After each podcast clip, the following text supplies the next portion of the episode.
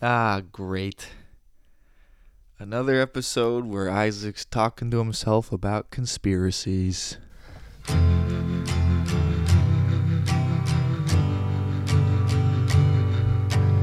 And if you don't like what we tell you to believe in, we'll kill you. Mm, hungry.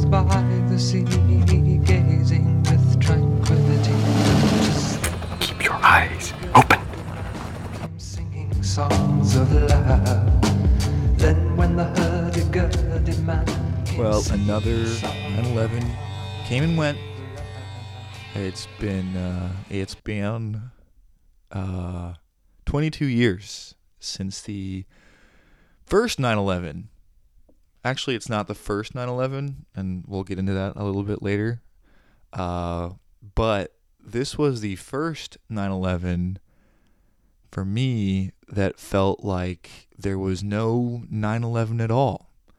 Uh, it came and went without any fanfare, without any new information or any real conversation about the event, whether it was an inside job or uh, whether there's enough respect for 9 11.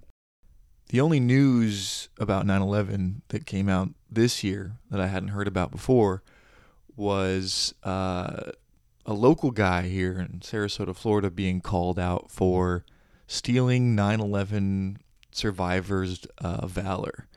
There's a conservative radio host named Matt Bruce who, for the better part of a decade now, has uh, made a career out of telling everybody that he was uh, a firefighter who went up Tower 2 and the building collapsed on him and it broke his ankle and he was buried in rubble for 13 hours before he uh, he limped his way out. Uh, God, how to describe this guy? I never heard of him before, but when you look at him, he's one of those fat guys who has a belly like an orb. You know, like he's just this floating like orb of fat with like limbs and a head kind of attached on it, and it just it doesn't like tilt in one way or another. Like you know how like a chicken head, like when you hold a chicken and you move a chicken's head, it stays like it stays still. That's what that this guy's belly is kind of like. Uh, like whether he sits down or lays down, like the belly stays in the exact same position. Anyway, this guy got called out for stealing 9/11 valor, and uh, it's pretty evident that he's lying. I mean, there's there's no question about it. Why it's taken this long? I mean, you know, the internet's been around for a minute, so why just now? Who knows?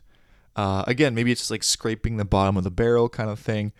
But what's funny is uh, the local newspaper, The Observer, who wrote this story, reached out to him and asked for some kind of uh, evidence to show that he was a firefighter in New York on 9 11. And the evidence he sent them were like blurry pictures of like pieces of paper that were attached to his wall or something. And it's they, they're the kind of photos where you know when you accidentally take a picture of something and it's like whooshed and blurry, like that was what he sent them. Uh, but in, in you know the, the funny thing is is like yeah call this guy out, but you know this is what you're gonna get outraged about in regards to 9/11 is this guy, and you know not the guys. Uh, I'm not gonna get into that this episode. Don't worry. But the point is, is that 9/11's boring now. Nobody cares, and I kind of want to understand how did we get here? Because 9/11 felt to me for a period of time like it was the door. It was the gate that everyone was going to start to walk through and open their eyes and they'll see how things work. Uh, that's kind of how it worked for me. But I was so wrong. And maybe I'm complicit in this too. Uh, what did I think was going to happen when, you know, it became normal? When questioning the 9 11 narrative was no longer dangerous? It's kind of like gay marriage now. Uh, hold on, just hear me out. it's kind of like gay marriage and the legalization of, of marijuana is that it's no longer culturally dangerous or edgy or risky to to do this now. You know, the the the memification of 9/11 perhaps I don't want to call, use the word psyop, but perhaps was allowed because it neutralized the danger. We made it too funny. Meanwhile, uh, the Saudis continue to whitewash all of their crimes.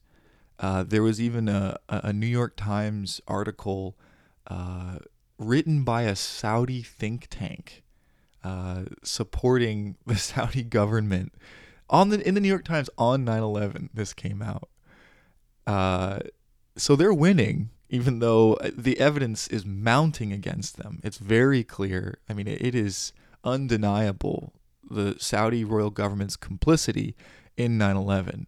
I mean, we can, you know, dig past those layers there to see who is really in charge. Again, that's not what this episode is about. So I'll stop right there. But it it's got me thinking about how important it is to memorialize things properly. How how remembrance is whether you put it on a statue, on a stone or whatever, if you don't remember things properly, they die. It, it doesn't you lose. You lose the truth. You get further away from it. So how do we remember something? I mean, think about think about how the Zoomers experienced 9/11.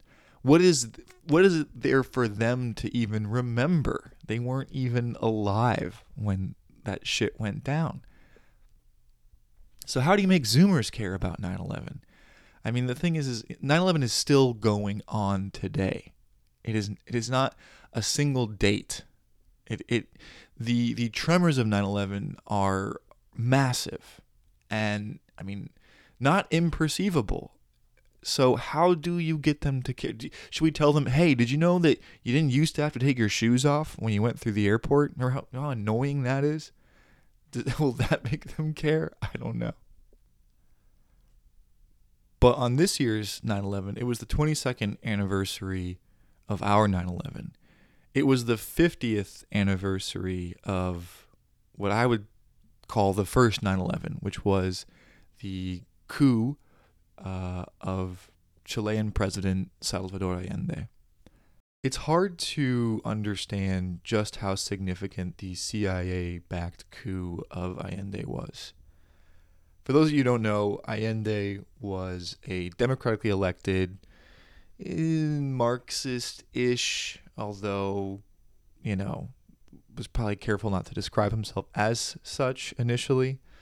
But he was a doctor, wealthy elite of Chile who won a democratic election in, I think it was 1970, to the surprise of even himself. After getting elected, he began to institute nationalization policies and economic reforms that might prove that socialism can work. You know, when people are like, give me an example of like where communism works. Uh, and they'll point to like failed states. We can call them failed states like Venezuela or Cuba or the USSR whatever. Uh, and of course, it's very funny uh, because it's like, yeah, well, the you know, there's a reason why they didn't succeed. And I think Chile is the ultimate instance you can point to where you can say, yeah, this didn't work because the United States made sure it didn't. Nixon and Kissinger saw Allende as a massive threat to the United States project.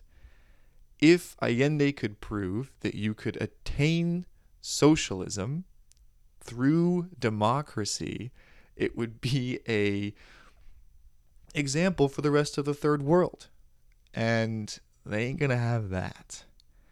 Uh, Allende nationalized the copper mines. He gave poor people money. it was pretty simple.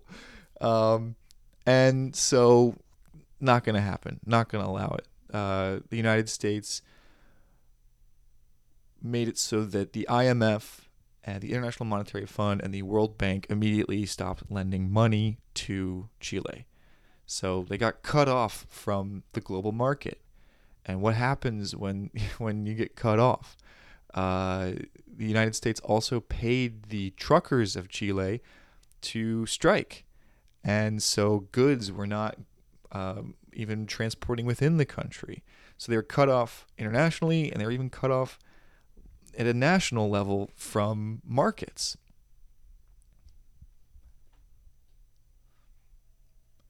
This led to a certain level of discontent from uh, the people of Chile, blaming Allende.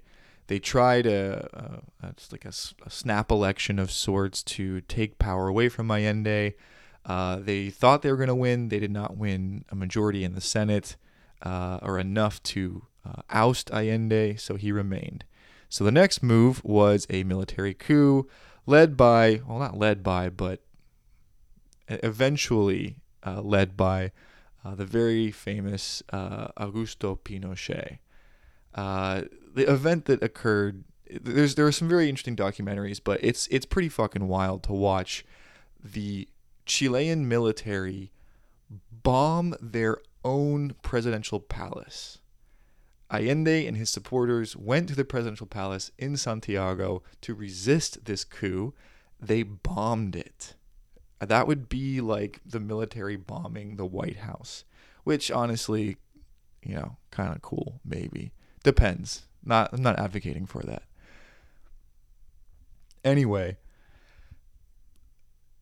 there's some real I, I have nothing but respect for Allende what he tried to do and how he would end up living the last moments of his life. When he went to La Moneda, the, the presidential palace, he knew he was going to die. And they gave him many chances to surrender. Now, if he were to surrender, they would probably just execute him anyway. So he took his chances, death on his own terms. He and just a few of his most loyal men remained uh, at the end of the coup and the, the most poetic moment for me uh, in the coup was when Allende killed himself because he killed himself with the gun that Fidel Castro gave Allende.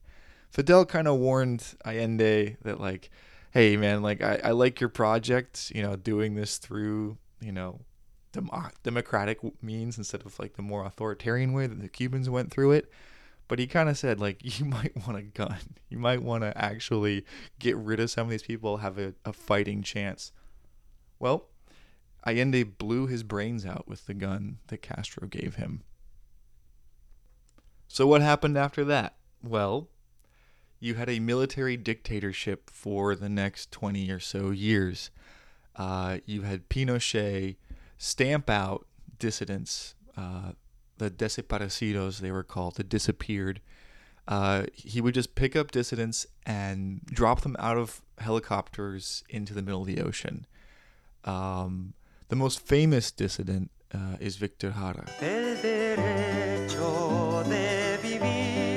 And I spoke about this on the last podcast. Uh, I'm going to do a Florida connection here with Victor Jara for you. Uh, like I said last time, Victor Jara was a folk singer, socialist, Marxist, whatever you want to call him, in Chile. Uh, after the coup, he was promptly taken, along with 25,000 other dissidents, to uh, various soccer stadiums throughout the country. That's where Victor Jara, the folk singer, had his hands smashed uh, so that he could never play guitar again, but he could still sing. So they shot him something like 40 times. They murdered this artist. Now, here's the Florida connection. Back in 2016, the murderer of Victor Jara was tried and convicted in a civil court. Back in 2016, a federal jury in Orlando, in Florida of all places, concluded that a former Chilean officer who had immigrated to the United States uh, was liable for the torture and extrajudicial killing of Victor Jara back in 1973. The man's name is Pedro Pablo Barrientos, and he's a naturalized American citizen living in Deltona. Uh, that's just outside of Daytona. Now, Barrientos was a member of DINA. He's a special officer, and that was the secret intelligence agency under Pinochet that is responsible for all kinds of crimes against humanity. Now, he was not found criminally liable, rather, he was found civilly liable for the death, and he owes uh, the Jara family $28 million. $28 million. he owes the Jara family $28 million in damages.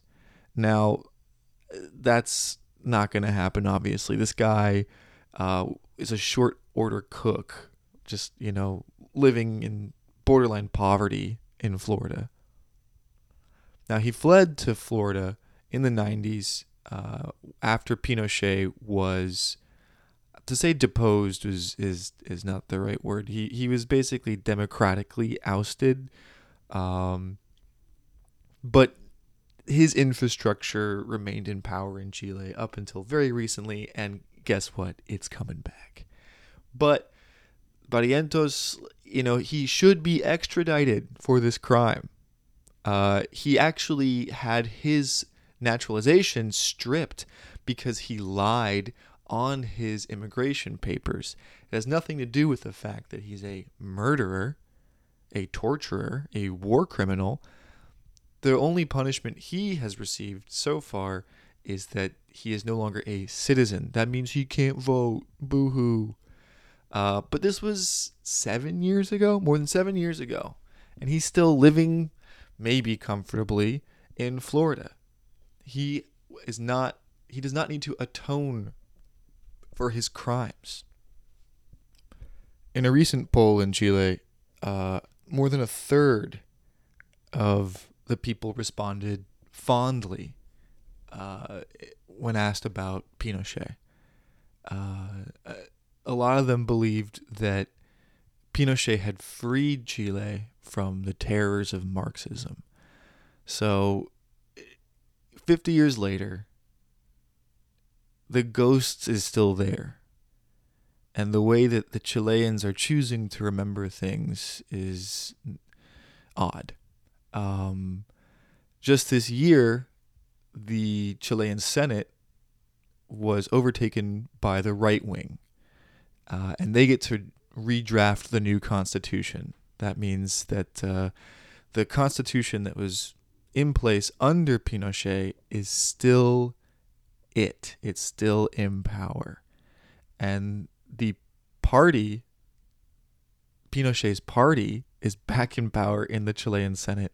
Boric, the uh, Chilean president, who I think campaigned on left wing reforms during all those uh, riots and protests, uh, he's turned out to be rather milk toast. And maybe it's political negotiations, maneuvering, but he has been a massive disappointment uh, for the left wing in Chile. So the Chilean people are choosing to remember things uh, based on their current material conditions. And that's very f- odd. That's just, I, I don't know how to uh, understand that sometimes. Uh, it's pretty widely accepted that Pinochet was a war criminal, but you know, it's I guess it's easy to overlook these kinds of things if you feel like things are worse. Now, Chile is trying to continue to appropriately remember the horrors under Pinochet. Uh, they are still releasing documents from the United States that showed the U.S. complicity uh, in these uh, uh, events. Uh, one one bit of information that continues to be released is the assassination of Orlando Letelier. Orlando Letelier was, um, I think he was uh, uh, he was Pino, he was Allende's economics guy, and he was imprisoned under Pinochet. He managed to escape to the United States, uh, and he would later be assassinated in the streets of Washington, D.C. In 1976, he was doing these uh, basically these tours around the country trying to tell people what was going on in Chile, all the extrajudicial murders, all the, the disappearances.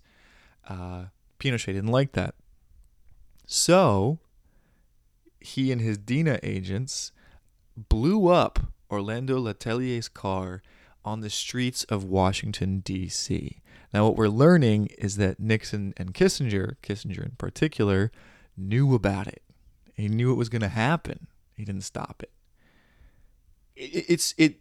I cannot emphasize enough how crazy that is to permit a foreign country's secret intelligence service to explode and assassinate a political dissident in our nation's capital. We were cool with that because DINA was fucking scary and they were nuts. There is a documentary on Amazon. I'd recommend watching a little bit of it. It gets kind of repetitive.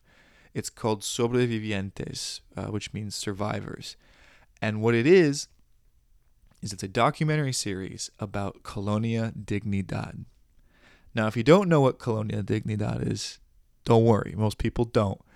It started off as a German homestead in post World War II Chile it was a Christian cult, a Christian apocalyptic cult, but their apocalypse wasn't Jesus coming down from the sky, it was the communists. And so they're like, we gotta get, we gotta get out of Europe. We gotta go, you know, farm some land far away, away from the communists, because they're gonna get us.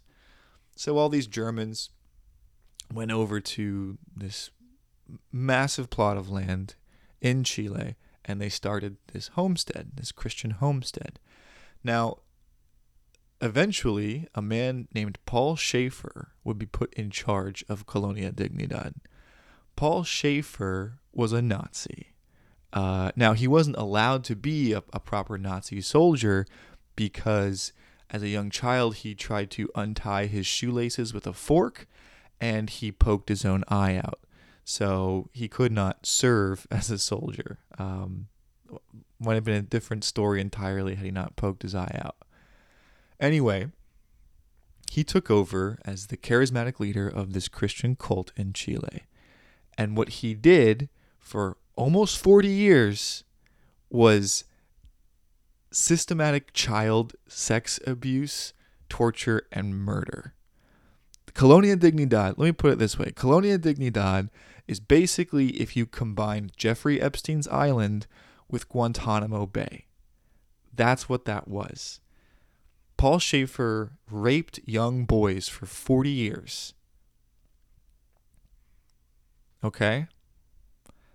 And on top of that, he helped Pinochet with the coup and he helped Pinochet's Secret Service, DINA, with the disappearances and the torture of dissidents.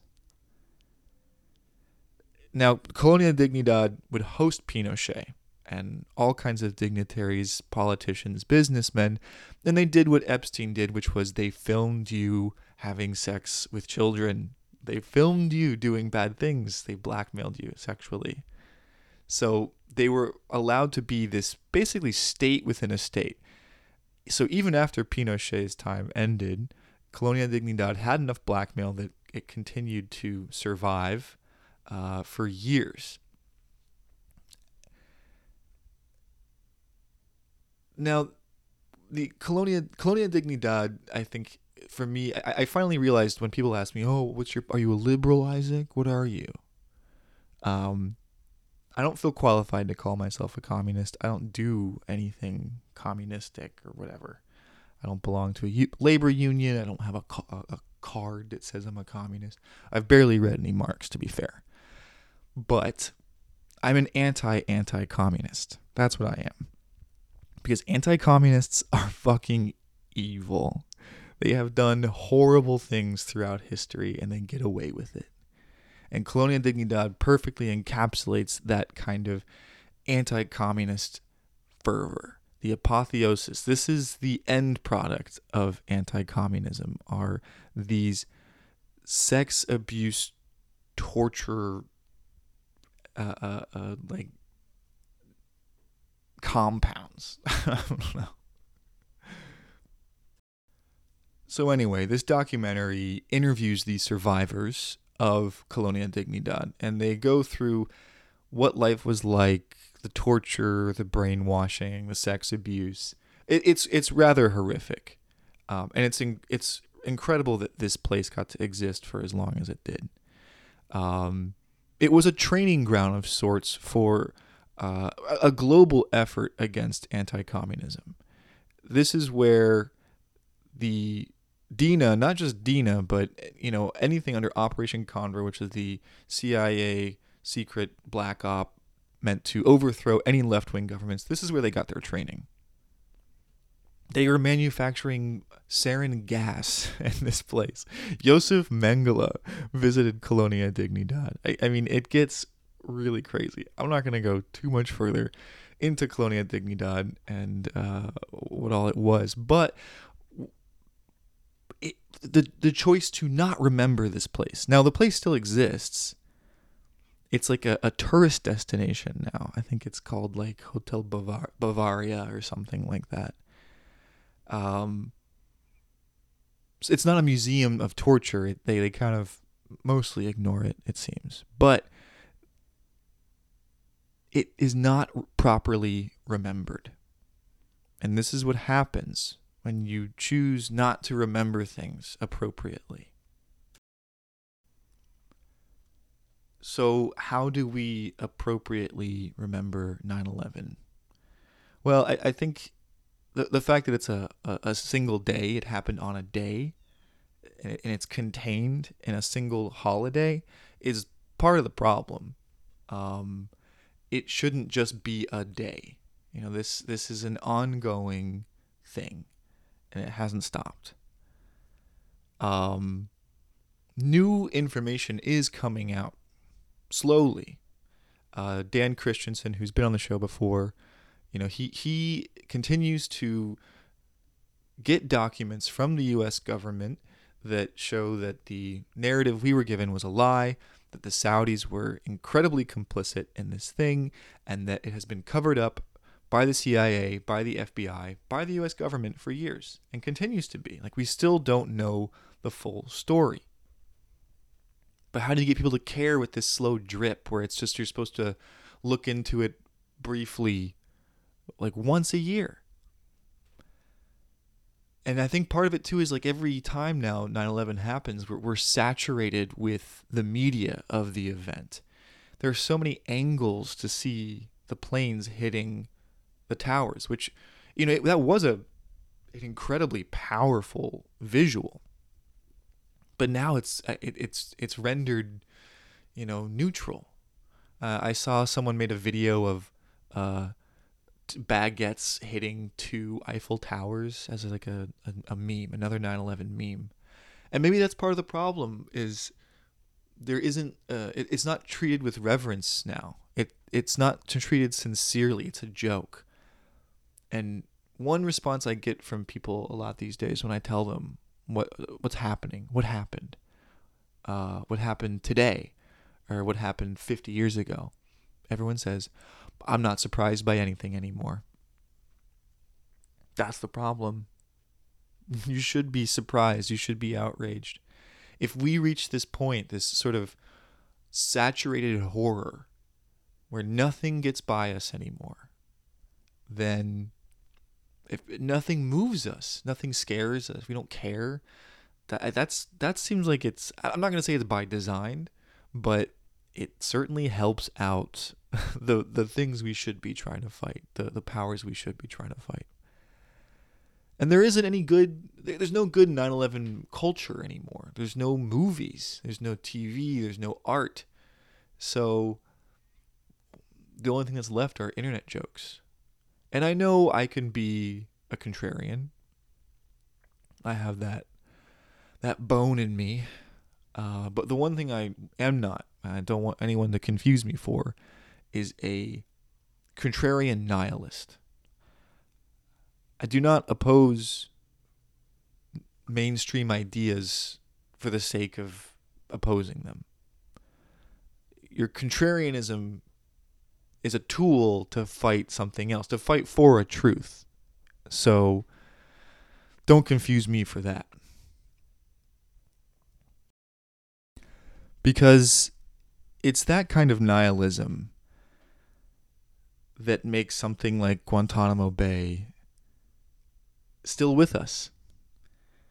Don't forget that there are still people in prison extrajudicially who have been there for decades who are in Guantanamo Bay because of 9 11. So don't do that. And speaking of Guantanamo Bay, here's a bit more Florida news because I got to do the Florida thing. But there was a New York Times article this week that said that the story of Ron DeSantis being complicit in torture at Guantanamo Bay when he was a JAG officer there back in 2006. Uh, the New York Times said they found, quote, no evidence. No evidence. The story, titled Inside the Unfounded Claim That DeSantis Abused Guantanamo Detainees, and it's written by, I'm guessing they're a married couple, Matthew Rosenberg and Carol Rosenberg.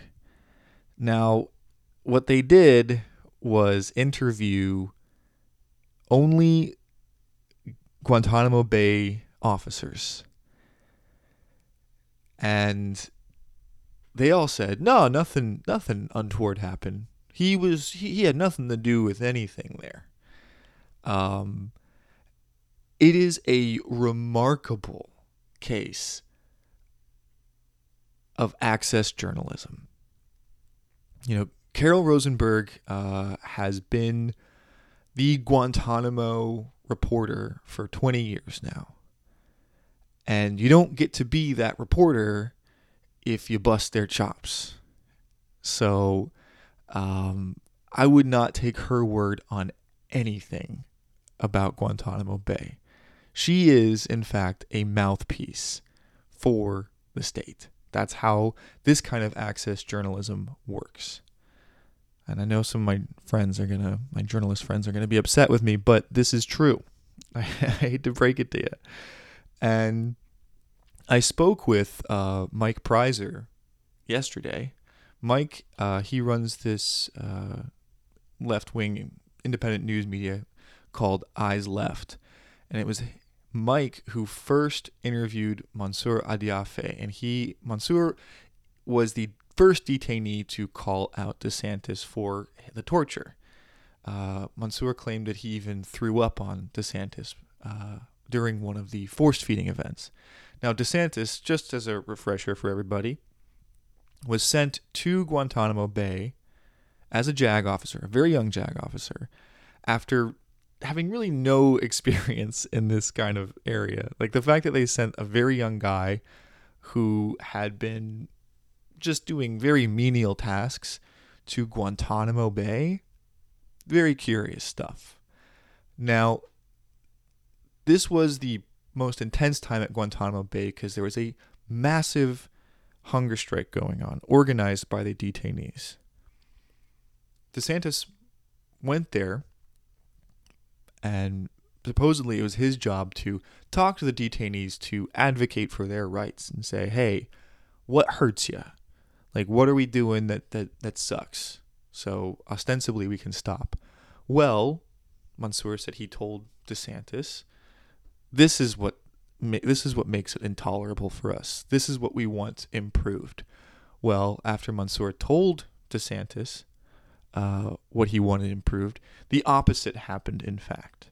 During the force feedings, for instance, Mansour said that it is very painful when it scrapes us, if it's sharp, or the size of the tube itself. So what did they do? They sharpened the tube and they made it bigger. Now, what I find particularly appalling about this article, besides the fact that uh, the people who are most excited in support of the article are people like Ann Coulter who in a tweet said, "Who to believe, a Muslim terrorist or Ron DeSantis?" Uh, so, guess whose side you're on there. Uh, but one of the things that was most upsetting about this reporting, quote unquote, uh, is that it passes over the three detainees who were found dead, hanging in their cells. These were the three leaders of the hunger strike, and they were found dead, beaten, with their hands tied behind them, hanging. And it was initially ruled a suicide. So the fact that they only briefly to say, oh, the, the three people died, and not looking in it whatsoever, the circumstances, tells you like what they want you to look at. Now, it's very funny timing that they would want to absolve DeSantis of this. I mean, DeSantis dead in the water. Everybody, I mean, if you're in Florida, worry about this guy because he's selling out the state from underneath us. But nationally, he's toast. Don't worry, it's fine. But why they felt the need to write this, I, I, I wonder. So I actually reached out to Mike Prysner, and we were chatting about it a little bit.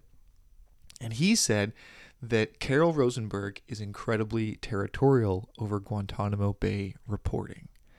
So part of it, Mike guesses, and Mike's going to be on the show in the next couple of weeks to talk about this very thing. Uh, he believes that she's territorial and so is maybe bitter about it. Um, but again, the the the kind of this this kind of reporting, this kind of remembering is how it continues. And the way we remember things, it's not our fault necessarily. Um, you know, they're still slowly releasing information about the JFK assassination. They keep delaying stuff. I mean, legally they were supposed to have put it out under, uh, you know, Trump or Obama even, but they keep pushing it back, pushing it back. Same with 9/11. They keep they give us this slow drip, this tiny little drip of of information, and you just you, you get distracted. You don't see it you don't remember, you don't pay attention. And so, really, it's like a slow decay of history. You know, I, I, I look at these kinds of the, the truth. Ever in a, in a cave with like the stalactites, you know that's that's how information gets released to us. Is like it's this stalactite of of of truth, this slow tiny drip. It takes forever to get there to build the thing. So by the time it the by the time the truth actually comes out, everyone is going to shrug their shoulders. They don't care. By the time the information comes out, we're going to have a whole host of different problems we're dealing with. And it's just going to be like 9/11, I don't fucking care about that. Like I, I care about how I'm going to get clean water for my family to drink. And that's by design. That's where I'm cynical and conspiratorial So anyway, I'm gonna kind of I'm gonna quote myself here, embarrassingly. I wrote a story uh, earlier this month about going on uh, the Great Florida Cattle Drive, and what that was was it was a seven day, six night horseback ride through the last bits of old Florida. And it was kind of like a, a Civil War reenactment. You know, we dressed up like cowboys from, you know, 150 years ago and pushed cattle through these beautiful bits of Florida that I'd never seen before. And what was interesting was all the cowboys I was talking to, all the ranchers, they're pretty resigned to the fact that this way of life is over. You know, the, the development is too strong. They can't you can't stop it. Can't stop it. So it's dead. Florida cowboy culture. We were the first cowboys, by the way. Florida cowboy culture is dead. But everything dies. Everything's going to die. But for something to not be remembered is for it to die twice. And so I think we all have to make a special effort in remembering. So keep your eyes open. El derecho de vivir, poeta Ho Chi Minh, que golpea de Vietnam.